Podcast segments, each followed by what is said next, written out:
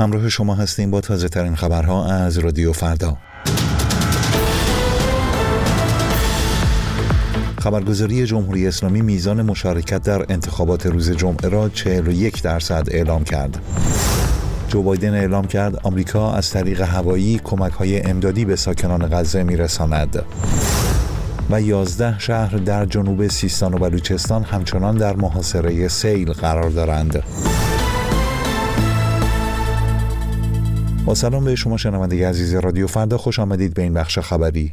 رأیگیری در انتخابات مجلس شورای اسلامی و مجلس خبرگان ساعت بیست و چهار جمعه به پایان رسید و وزارت کشور از آغاز شمارش آرا و تعطیلی تمام مدارس ایران در روز شنبه خبر داد. ایرنا خبرگزاری رسمی جمهوری اسلامی میزان مشارکت در این انتخابات را بیش از بیست و پنج میلیون نفر، یعنی معادل چهل و یک درصد واجدان شرایط گزارش کرده است. این رقم پایین‌ترین نرخ مشارکت در انتخابات مجلس در چهل و پنج سال گذشته به شمار می‌رود. در هفته‌های اخیر شماری از فعالان سیاسی و مدنی و همچنین زندانیان سیاسی خواستار تحریم انتخابات شده بودند. ابرام پیلی معاون نماینده ویژه آمریکا در امور ایران هم در بیانیه‌ای نوشت جامعه جهانی می‌داند که مردم ایران فاقد نفوذ واقعی در صندوق‌های رأی هستند. جو بایدن رئیس جمهور آمریکا اعلام کرد که ایالات متحده در روزهای آینده ارسال کمک‌های امدادی به غزه از طریق هوایی را آغاز می‌کند.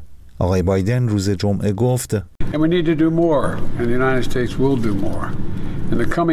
ما باید کارهای بیشتری انجام دهیم و ایالات متحده کارهای بیشتری انجام خواهد داد. در روزهای آتی ما برای تخلیه هوایی کمک‌ها و مواد غذایی به دوستان خود در اردن و سایرین می‌پیوندیم.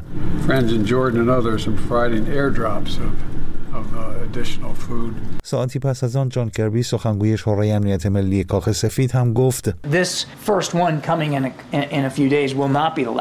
نخستین کمک ها در روزهای آتی ارائه می شوند، اما آخرین نیستند، بلکه بخشی از تلاش های بزرگتر و طولانی تر برای کمک رسانی پایدار خواهند بود.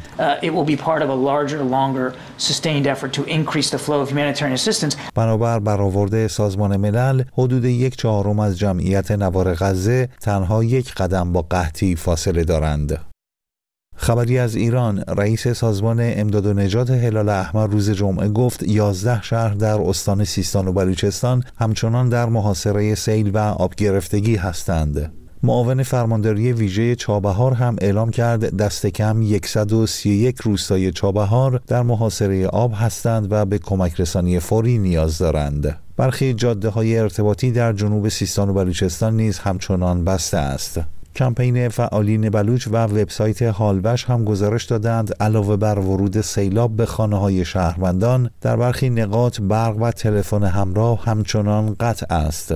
مولوی عبدالحمید امام جمعه اهل سنت زاهدان در خطبه‌های خود از عدم برنامه‌ریزی مسئولان و نبود زیرساخت‌ها انتقاد کرد.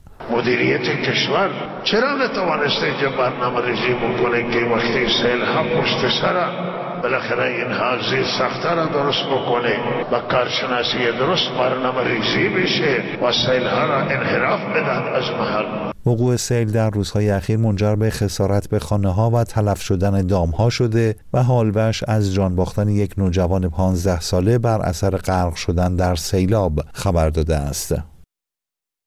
نیروی دریایی سپاه پاسداران کشته شدن یکی از فرماندهان خود در سوریه را تایید کرد و از او به عنوان مستشار نظامی سرهنگ رضا زارعی نام برد. بنابر اعلام سپاه پاسداران، این نیروی نظامی و همچنین دو عضو حزب الله لبنان در حمله جنگنده‌های اسرائیلی به بانیاس سوریه کشته شدند. اسرائیل معمولاً درباره حملات منتسب به خود در سوریه اظهار نظر نمی‌کند. با امداد جمعه، دیدبان حقوق بشر سوریه از حمله اسرائیل به یک ویلا در شهر ساحلی بانیاس خبر داده بود.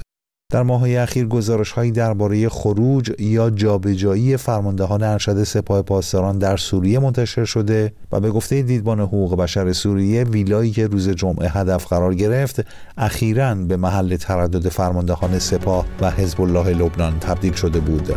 در پایان این بخش خبری سپاسگزارم که رادیو فردا را برای شنیدن انتخاب کرده اید.